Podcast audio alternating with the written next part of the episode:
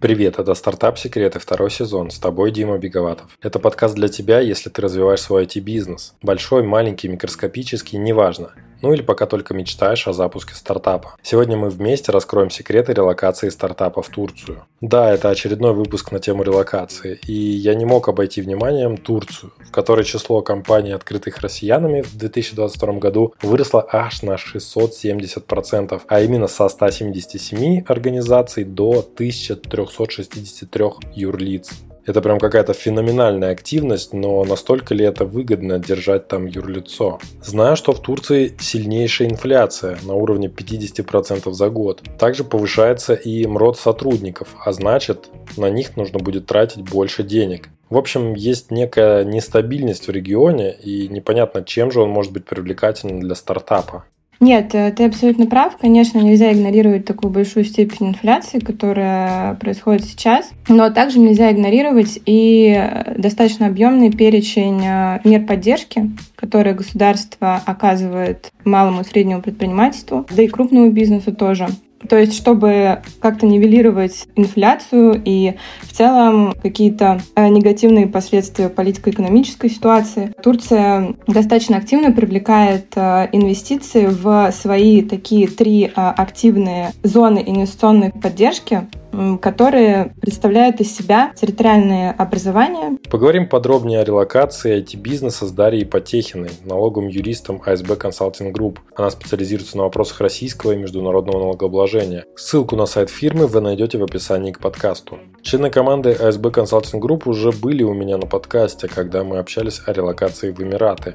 На турецкой земле они также развиваются и работают в партнерстве с юридической фирмой Бурджу Донор, которая базируется в Стамбуле с представительством в Лондоне и Стаффорде. И вместе с ASB Consulting Group они входят в организацию Elliott Global Alliance. С Дарьей мы затронули темы местных акселераторов, налогов для иностранцев и различных субсидий. Список всех тем с тайм-кодами ты найдешь в описании к выпуску. Мои контакты будут там же в описании. Мало ли захочешь прийти гостем подкаста или присылать свой проект мне в обзор. Я всегда рад новым знакомствам. Слушай до конца и узнай знаешь, как приземлить стартап в Турции.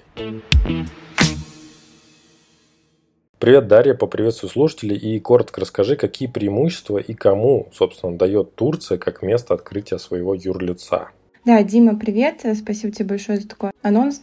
Действительно, а, мы уже были на твоем канале и рассказывали о том, как мы успешно развиваем направление на Ближнем Востоке, то, что мы там недавно открыли представительство. И действительно, как ты уже верно сказал, а, география нашей юридической поддержки при этом не ограничивается странами юридического присутствия АСБ. Мы также достаточно плотно сотрудничаем со множеством других юрисдикций, с нашими партнерами из а, Альянса. И одним из таких наших ключевых партнеров является Турция. Собственно, почему Турция?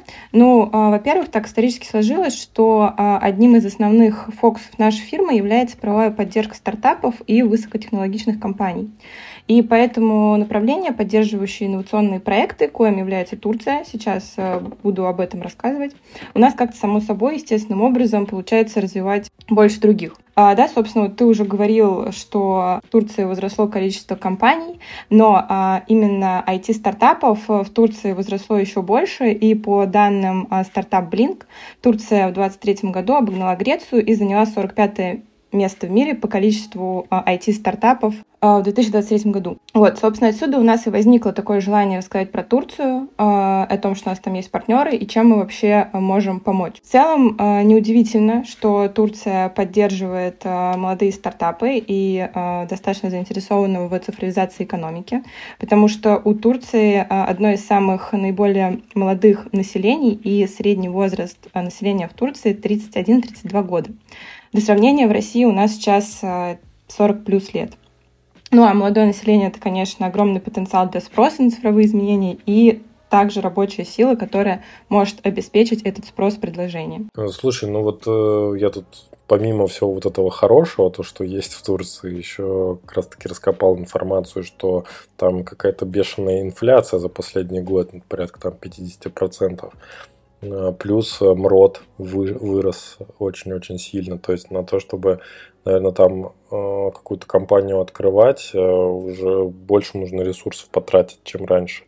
Или это так только кажется, и на самом деле изменения, они такие ну, незначительные.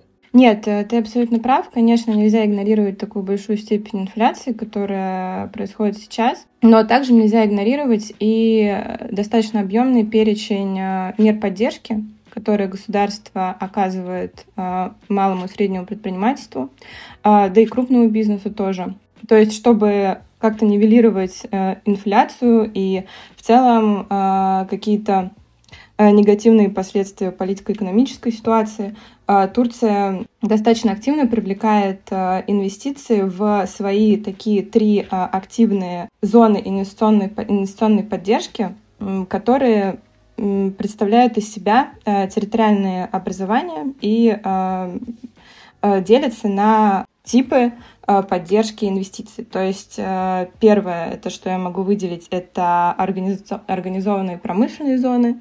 Они подойдут э, инвесторам, которые хотят заниматься именно большим промышленным производством, и на этих территориях существуют специальные льготы налогообложения, кредитований, но и в стоимости энергоресурсов, что очень важно, если там у вас свой маленький заводик. Второе — это э, свободные экономические зоны, или, как их называют, зоны свободной торговли. И э, это в первую очередь подойдет э, тем, кто хочет наладить производство в Турции, но при этом заниматься внешнеэкономической деятельностью и экспортировать свою продукцию. То есть здесь, э, я думаю, будет неплохо объяснить, что в целом из себя представляют юридическим языком свободные экономические зоны, кстати, не только в Турции, но и вообще везде. Их смысл в том, что физически это территория, которая находится внутри страны, но юридически она считается находящимся за ее пределами. Ну, то есть э, территория свободных экономических зон в Турции не, э, юридически не входит в таможенную территорию Турции. И это значительно упрощает процедуру экспорта товаров и э, значительно уменьшает налоговые пошлины. И регистрация в свободных экономических зонах возможна не только для крупного бизнеса, также туда может войти э, физическое лицо в статусе предпринимателя, в том числе и не резидент, иностранец. Вот. И третье, что для нас э, сейчас представляет наиболее интерес, это зоны технологического развития, иными словами, технопарки. Эти зоны как раз предназначены для привлечения инвестиций в высокотехнологичный сектор экономики, и они специализируются именно на наукоемких отраслях, на стимулирование инноваций и обеспечивают благоприятную среду именно для исследований и разработок. А туда достаточно большой конкурс на вход, но оно того стоит, потому что там достаточно много привлекательных э, налоговых льгот и также поддержки, финансовой поддержки со стороны государства. Также там очень много возможностей именно получить какие-то контакты, наладить э, в целом свою там разработку какого-то ПО, что-нибудь такое. Здесь, кстати, расположены э, достаточно многие IT-акселераторы и инкубаторы, как их называют еще ускорители. И э, участники программ этих IT-акселераторов, которые расположены в зоне техразвития, могут также извлекать и налоговые, и финансовые льготы из такого нахождения на этой территории. Вот. Но тут, конечно, важно отметить, что если вам интересно входить на рынок Турции именно как совсем молодой предприниматель со своей идеей и пользоваться программами IT-акселераторов и инкубаторов, здесь нужно тщательно изучать, где они находятся, что они представляют, потому что э, сами по себе э, IT-ускорители это не какие-либо государственные меры поддержки, это достаточно частные объединения, и те из них, которые расположены вне зон технологического развития, не могут э, пользоваться такой же э, финансовой и налоговой поддержкой со стороны государства, как те, которые находятся внутри этих зон. А вот какие-то есть, которые такие вот на слуху именно акселераторы, потому что по, по России мы знаем, у нас топовый акселератор это, естественно, Free, фонд развития интернет-инициатив, а там за рубежом есть Y Combinator, э, вообще в Европе их просто очень много, один из самых там популярных по-моему, слэш называется, или слаш, или это конференция, может, я могу путать. В общем, не сильные, конечно, в европейских акселераторах, вот, но их довольно-таки много. А вот в Турции есть какой-то такой, такой сильный игрок на их рынке? Конечно, есть. И э, я даже уточнила специально у наших турецких партнеров, какие бы они э, выделили известные э, такие довольно сильные акселераторы И они выделили в первую очередь Headquarters, созданный в 2015 году как маленький стартап-акселератор. И сейчас они также базируются не только в Турции, но еще и в Лондоне. И на данный момент они помогают не только маленькому бизнесу и маленьким стартапам, но также и крупным корпорациям, которые хотят э, зайти на рынок с какой-то своей инновационной программой. Также это Вивека, Турк Телеком, пилот и, я думаю, вот на слуху, наверное, наиболее такой известный исследовательский центр предпринимательства K-Works. Э, там уже, да, действительно, каждый присматривается, каждый выбирает по себе, что ему ближе. Во-первых, в акселераторах там есть разные направления обычно. То есть какие-то более углубленно работают с B2B э, проектами, те, которые для бизнеса продают, кто-то с B2C, кто-то профилируется на каких-то отдельных направлениях, типа там искусственный интеллект или что-то такое. Ну вот, кстати говоря, пока ты говорила про вот, инкубаторы, поддержку, вот помимо налогов там, льгот, о которых мы еще поговорим, интересно, нет ли какой-то программы а-ля стартап-виза, которая, вот, например, в Европе развита, то, что если ты открываешь там какой-то бизнес, то ты можешь рассчитывать на ВНЖ и на там какое-то длительное проживание без хлопот. Конечно, в Тур... Турция в целом достаточно гибка в отношении э, выдачи ВНЖ ну, насколько мы знаем, это по опыту 2023 года. И, э, но э, последнее время из-за большого потока туристов и желающих э, получить ВНЖ, туристический ВНЖ она выдает с очень-очень большим трудом, но Турция всегда рада выдать ВНЖ при учреждении компании. И тут, я думаю, мы тоже попозже поговорим про то, про особенности получения турецкого ВНЖ именно как рабочей визы.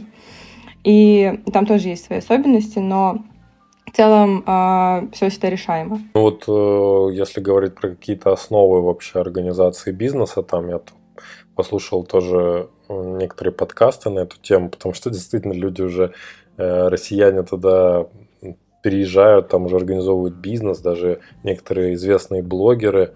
Вот я слушал выпуск, не, сладкий бизнес, с Катей Конусовой, э, она известный блогер на Ютубе, вот она рассказывала о том, как они организовывали именно юрлицо для ведения ресторанного бизнеса, то есть они открыли там кафе. В этом плане она тоже поделилась некоторым инсайтом, что без э, турка не открыть такую компанию вообще, то есть какое-то вот юридическое лицо не открыть. Это действительно так? И вообще, как бы, как долго, сложно технически открывать компании, какие там нужно инстанции местные пройти? Давай вот об этом поговорим. Турция про, про то, что нужен какой-то турок, это, конечно же, так. Во-первых, юридически даже удаленная а, дистанционная регистрация, которая сейчас доступна иностранцам в Турции, осуществляется, по сути, через местных доверенных каких-то лиц. Ну, как правило, это юристы, а, наши партнеры тоже могут такими выступать которые уже открывают банковский счет, а, ходят по различным инстанциям. Вот как раз про а, инстанции а, Первое, что нужно сделать, прежде чем начать бизнес в Турции, это, конечно, нужно определиться с организационно-правовой формой юрлица и подать утверждение на название компании. Название не должно дублироваться, поэтому, конечно, лучше подать сразу несколько, потому что в свободном доступе найти все эти названия, изучить, если уже такое достаточно сложно. И именно по срокам регистрация юридического лица занимает, э, конечно, разное время в зависимости от зоны, в зависимости от типа компании. В среднем стандартная компания, ну, аналог нашей ОшКи, может зарегистрироваться вполне за пару недель. Единственной такой глобальной проблемой, ну, не глобальной, а просто наиболее часто встречающейся проблемой сейчас э, может быть только в открытии банковского счета на юридическое лицо, потому что руководство некоторых банков опасается санкций, на Россию, и если а, у, российс... если у лица российские корни, то это может быть таким очень а, стоп-фактором. Вот, но на самом деле это не то, чтобы прям такая большая проблема. Мы всегда стараемся найти более лояльный банк в таком случае. Опять-таки, что касается сроков и каких-то государственных органов, которые нужно пройти, нужно понять, в какой зоне, или вы вообще не хотите никакую льготную а, зону для себя, хотите просто, как обычно, учредиться в Турции. Но при этом, если вы все-таки решили учреждаться, например, в свободной экономической зоне, то нужно понимать, что помимо э, регистрации, регистрационных платежей, э, всяких общих процедур, нужно еще получить лицензию.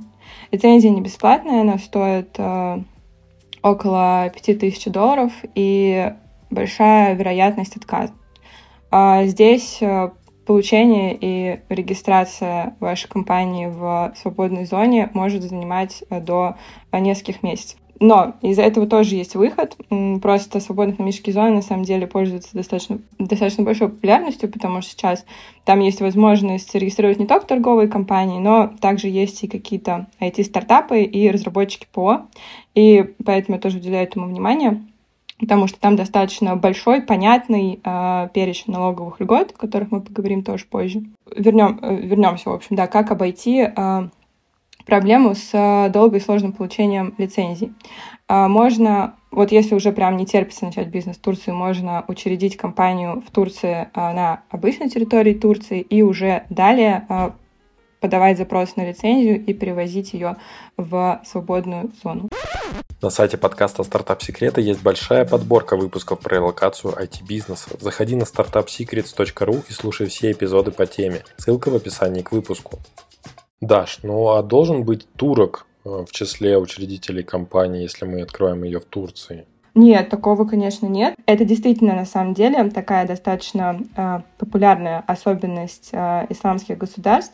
Это называется запрет на стопроцентное иностранное участие. Нет, в Турции такого нет. В Турции э, иностранные инвесторы полностью приравниваются э, к правам к местным инвесторам, и российская российский гражданин, российское лицо может быть стопроцентным участником компании в Турции. Для этого не нужен никакой э, местный турок, именно чтобы быть учредителем и бенефициаром. Ну, понятно. Слушай, ну вот и давай к такой животрепещущей теме тогда перейдем. Это, собственно, сами налоги, да, потому что это важно помимо того, что есть какие-то инструменты стимулирования, какие же есть вот именно льготы, особенно для технологических компаний с точки зрения налогов, чтобы введение э, бизнеса в Турции было не только приятно с точки зрения того, что там классный климат, там море и так далее, но и с точки зрения того, что э, там какие-то налоги хорошие, выгодные для развития бизнеса по всему миру. А, ну, на самом деле, общие налоги на общей территории в Турции не особо выгоднее европейских юрисдикций. То есть у них есть э, стандартная ставка налога на прибыль организации 20%, которая, более того, ежегодно еще правительством и увеличивается на год вперед. То есть, вот, например, с 1 октября 2023 года подлежит применению 25% ставка. Также НДС, который сейчас у них, кстати, вот недавно тоже изменился 10 июля с 8, э, с, с 18% вырос до 20% и пониженная ставка с 8 до 10. Я думаю, интерес здесь представляет именно налоговые льготы, которые предоставляют зоны, а, специальные экономические зоны, о которых мы говорили ранее. Здесь а, достаточно такая частая история, что компания, которая в, э, регистрируется в зоне технологического развития, может быть полностью освобождена от э, налога на прибыль, от НДС, э, также от страховых взносов за своих сотрудников, от, и сотрудники освобождены от НДФЛ. То есть э, здесь нужно смотреть э, льгот каждой зоны, и в целом можно вообще выйти практически в какой-то безналоговый режим на какое-то время. А на какое примерно? Э, пакет таких льгот до 28 года. То есть вот он недавно был утвержден, ранее это был 23 сейчас до 28 ну и, соответственно, 28 вероятнее всего, он тоже будет продлен там на какой-то неопределенный срок. То есть пять лет можно без налогов жить? Ну, сейчас да. А это при соблюдении каких условий, какой должен быть именно бизнес? Это именно при, ну, просто при регистрации в той или иной зоне. То есть, если компания считается юридически зарегистрированной на территории такой зоны, она может пользоваться э, всеми налоговыми плюшками э, этой территории. Ну и то есть, получается, иностранные какие-то предприниматели и стартапы тоже подпадают под эту программу, да? Да, да, конечно. А, иностранные стартапы ничем не ограничены в правах. Они на тех же правах, что и местные стартапы, и местные инвесторы в этом плане. Вот э, знаешь то, что у нас тоже, когда такие льготы выдаются, э, ну, какие-то вообще льготы выдаются, то частенько еще требуется определенный уровень занятости как бы местного населения, скажем так. То, что в компании там должен быть не один человек, там один бухгалтер, да, условно говоря, работать, один генеральный директор. Вот э, какая ситуация в Турции с этим совсем, там, с, то, с тем, что касается найма, там, обязательств перед э, государством, который дает льготы, э, и вообще про то, какие там есть э, особенности да, в трудовых отношениях. Да, э, особенности, об особенностях трудовых отношений в Турции, конечно, поговорить стоит. И, ну, в первую очередь, самое интересное такое, что меня почему-то очень забавит, что э, в Турции официально установлена 45-часовая рабочая неделя, а не 40 как в России. Ну, то есть э, средний день — это 9 часов а не 8, как у нас. Ну, мне почему-то кажется, что для таких солнечных стран это, ну, меня это удивляет. Вот, и оплачиваем отпуск у них тоже достаточно маленький, то есть если у человека стаж работы до 5 лет, то он может рассчитывать только на 14 дней оплачиваем отпуск. Что касается каких-то критериев по найму, ну, для каждой зоны, на самом деле, и для э, конкретного региона э, нужно смотреть. Я, честно, сходу не помню каких-то именно определенных э, критериев по количеству персонала, но на, на территории всей Турции есть такое огромное одно большое «но». Э, чтобы привлечь к работе иностранного работника, ну, то есть, например, вот мы компания в Турции, мы хотим российского работника себе своего забрать. Ему нужно разрешение на работу. А чтобы такое разрешение на работу ему получить, на одного иностранного сотрудника в, в такой компании должно приходиться 5 местных граждан. Вот, здесь, конечно, такая, да, большая неприятная особенность. И, ну, тут уже, да, надо выбирать. А по умолчанию, если ты, получается, ты иностранный э, гражданин, и ты становишься ну, там, директором, да, в этой компании, то, значит, автоматически должен нанять пять человек еще местных. Ну да, если ты хочешь, ну, то есть на примере ИП вот так, наверное, будет проще э, э, объяснить наглядно, да, если я хочу открыть ИП и получить э, разрешение на работу, то э, мне будет необходимо нанять э, 5 местных э, граждан. Ничего себе, очень даже интересно. То есть и прям с трудовыми договорами все все серьезно, э, там с этими вот мротами и так далее, и так далее, да? Официально, конечно, да. Формально, номинально, да, с трудовым договором, и чтобы официально именно это где-то показать.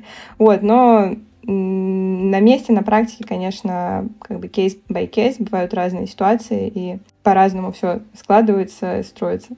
Ну, где-то там можно на этом на всем сэкономить, потому что получается, что это довольно-таки большие издержки, допустим, не будешь ты оформлять э, ну, кого-то там своего, например, партнера или кого-то там из российских, э, ну, россиян, там, да, кого-то, кто тоже в этом проекте принимает участие, например, оформишь только одного себя, и, и может быть, еще найдешь, найдешь какого-то местного, не знаю, там, бухгалтера.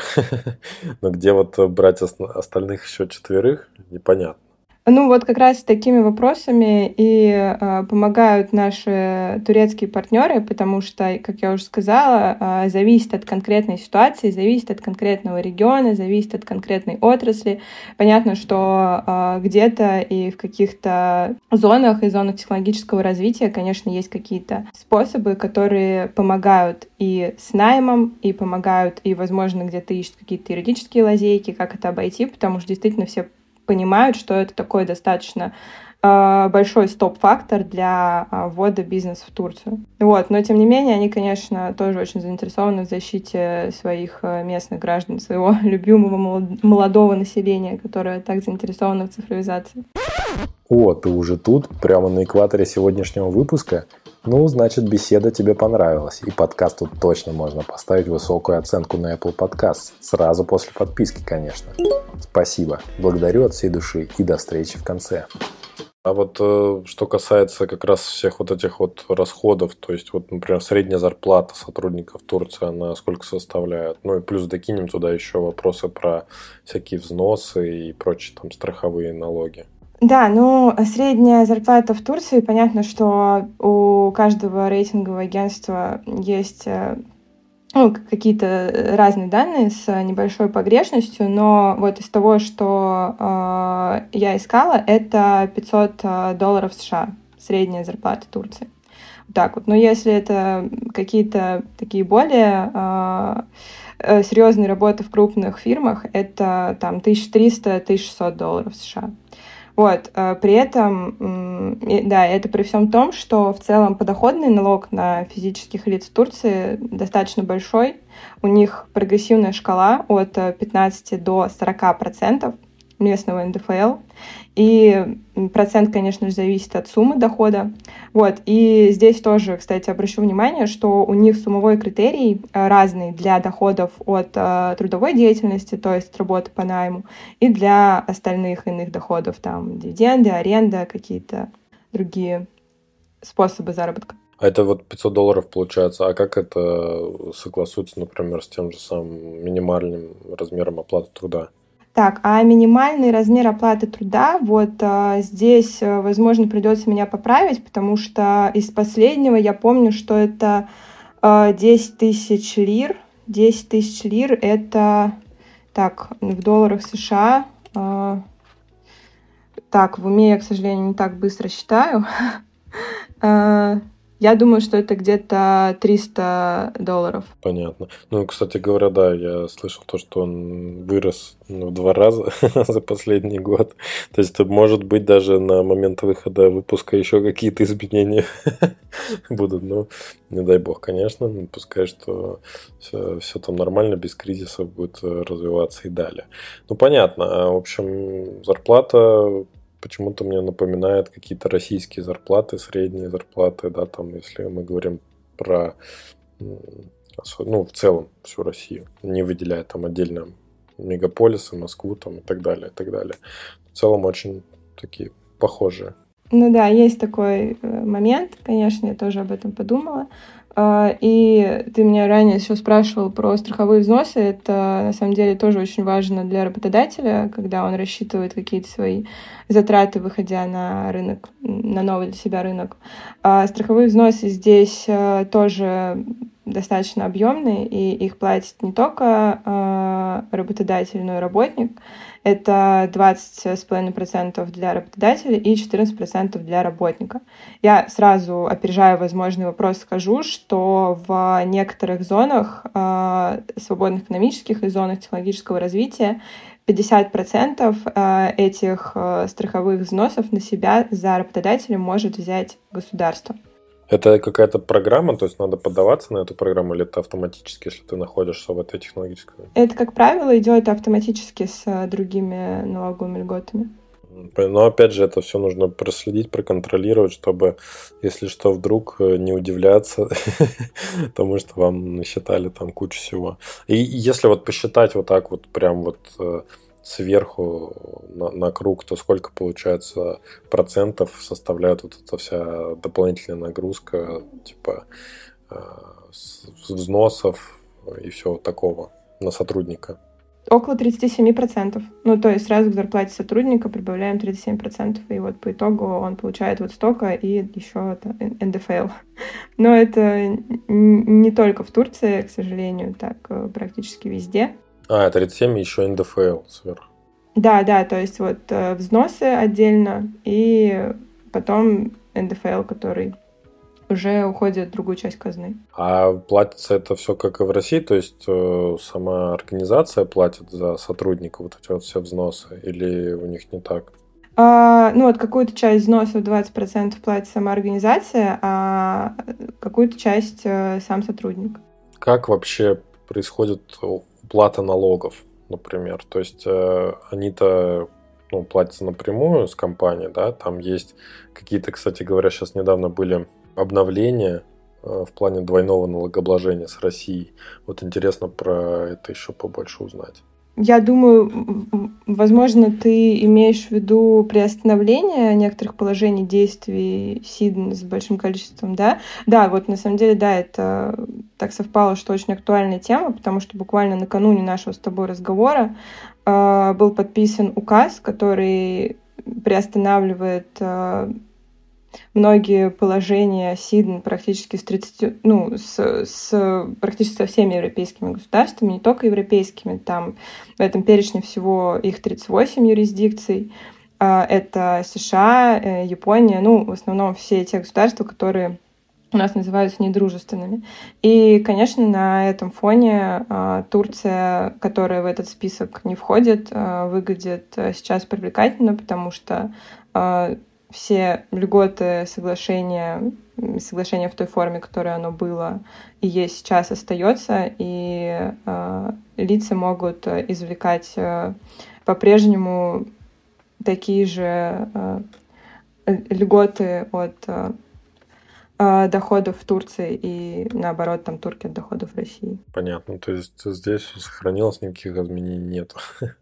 Ну, вообще, вот ты спросил, как платить налоги. А, чтобы понять, как платить налоги, нужно понимать, а, какой статус резидентства у тебя. То есть в Турции, ну и как, собственно, и в России, если ты не резидент Турции, ты платишь налог в Турции только с доходов, которые получены на территории Турции. Но если ты резидент Турции, ты платишь с общемировых своих доходов. То есть все. Вот. И такую большую налоговую нагрузку как раз-таки помогают решить соглашения. А, при этом, что касается вообще, как понять, являешься ты резидентом Турции или нет.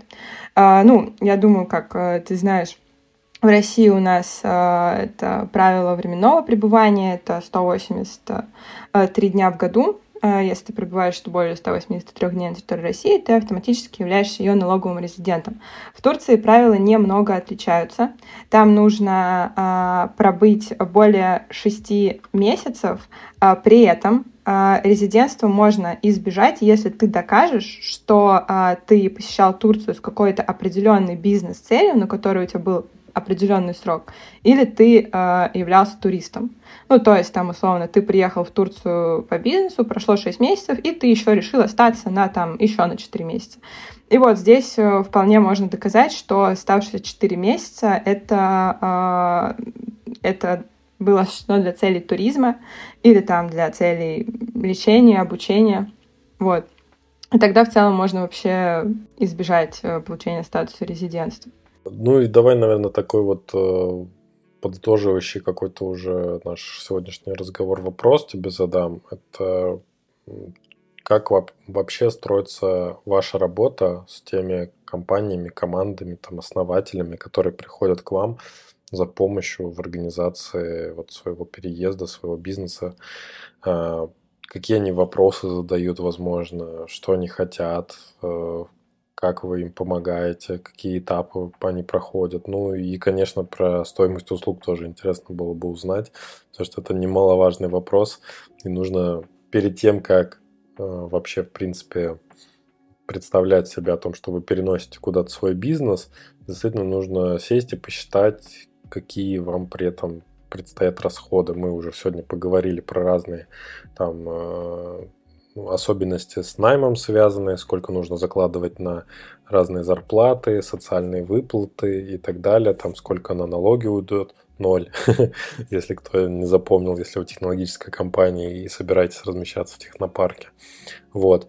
А в общем, нужно, да, весь комплекс э, трат держать в голове, чтобы понимать, что это тоже требует дополнительных каких-то инвестиций. Это не просто вот так вот приехал в другую страну, зашел там в пару мест, э, подписал бумажки, и у тебя сразу есть компания. Это тоже процесс, на который надо закладывать деньги, и еще, наверное, сверху добавлять там 30-50% на то, чтобы мало ли что-то пойдет не так, то есть э, обладать какой-то определенной подушкой безопасности на случай, если что-то не выгорит. Да, поняла такой объемный вопрос. А, первая часть его а, состояла в вопросе о том, как именно строится работа и с какими кейсами к нам приходят. К нам приходят совершенно разными кейсами. Я буду говорить э, по большей части именно о тех, с которыми сталкиваюсь я, как налоговый юрист АСБ. И э, приходят совершенно с разными кейсами. Это российское право, и это какие-то точные запросы по э, иностранному праву, или это какая-то мешанина из идей и того, э, как клиент хочет, чтобы э, выглядел его бизнес, его проект, вообще не понимая ничего абсолютно в юридической его части.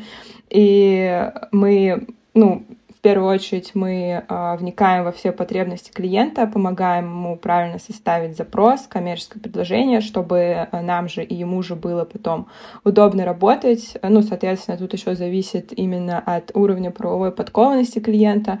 Э, кто-то приходит там уже, это фирма с большим своим юридическим отделом, и мы уже решаем именно какие-то достаточно специализированные вопросы, на которые нужно потратить достаточно большое количество времени и сделать очень глубокий анализ. Или это какое-то физическое лицо, а, который вот а, просто что-то придумал, и ему нужно это как-то упаковать и куда-то учредить. Тут мы, тут наша поддержка юридическая на самом деле безгранична. Мы а, консультируем, мы выдаем письменно результат консультации, чтобы клиент мог это перечитывать ночами и думать о том, а, где им, какие варианты ему лучше использовать, сколько они будут стоить. Что касается стоимости, а, тут очень сложно сказать, потому что это зависит от конкретного кейса, это зависит от перечня юрисдикций, юрисдикций от а, количества подрядчиков, которых мы привлекаем, и мы, конечно же, все это заранее считаем, обговариваем, выдаем какую-то конечную стоимость, а, поэтому тут я, к сожалению, на твой вопрос а, точно ответить не смогу. Тут прям вот совсем case-by-case варьируется. Дарья, спасибо тебе за ответы на вопросы, исчерпывающие. Успехов с развитием вашего турецкого направления и, надеюсь, в будущем мы еще встретимся и поговорим о каких-то других странах. Я вот сейчас собираюсь посетить Юго-Восточную Азию. Может, это направление как-нибудь обсудим. В общем, если слушателям нашего подкаста тоже интересно какие-то другие страны, то пишите там в комментариях, если на этой подкаст-площадке это возможно, типа там Ютуба. А, или пишите мне лично, мои контакты есть в описании этого выпуска, также контакты и Дарьи, я думаю, мы тоже там оставим, и, естественно, контакты SB Consulting Group для того, чтобы ответить на все ваши вопросы. Спасибо всем, кто был с нами до конца этого выпуска. Стартап, пока. Да, э, Дима, спасибо тебе большое, что позвал. Э, мы всегда будем очень рады рассказать про э, другие наши направления. А, и если не секрет, Юго-Восточная Азия, это ты куда собираешься? Таиланд. Таиланд. А, кстати, да, в Таиланде у нас тоже есть э, хорошие партнеры, и про Таиланд мы тоже можем что-то рассказать, и были у нас успешные кейсы. Вот, и сейчас, ну, понятно, что э, рвутся в том числе и в Таиланд э, с бизнесом. Вот, и, в общем, спасибо большое. Пока-пока. Спасибо, что дослушали до конца. Если вам понравился выпуск, лайкните его и поделитесь с друзьями или коллегами. Это будет лучшей наградой для автора, и новые эпизоды стартап-секретов не заставят себя ждать.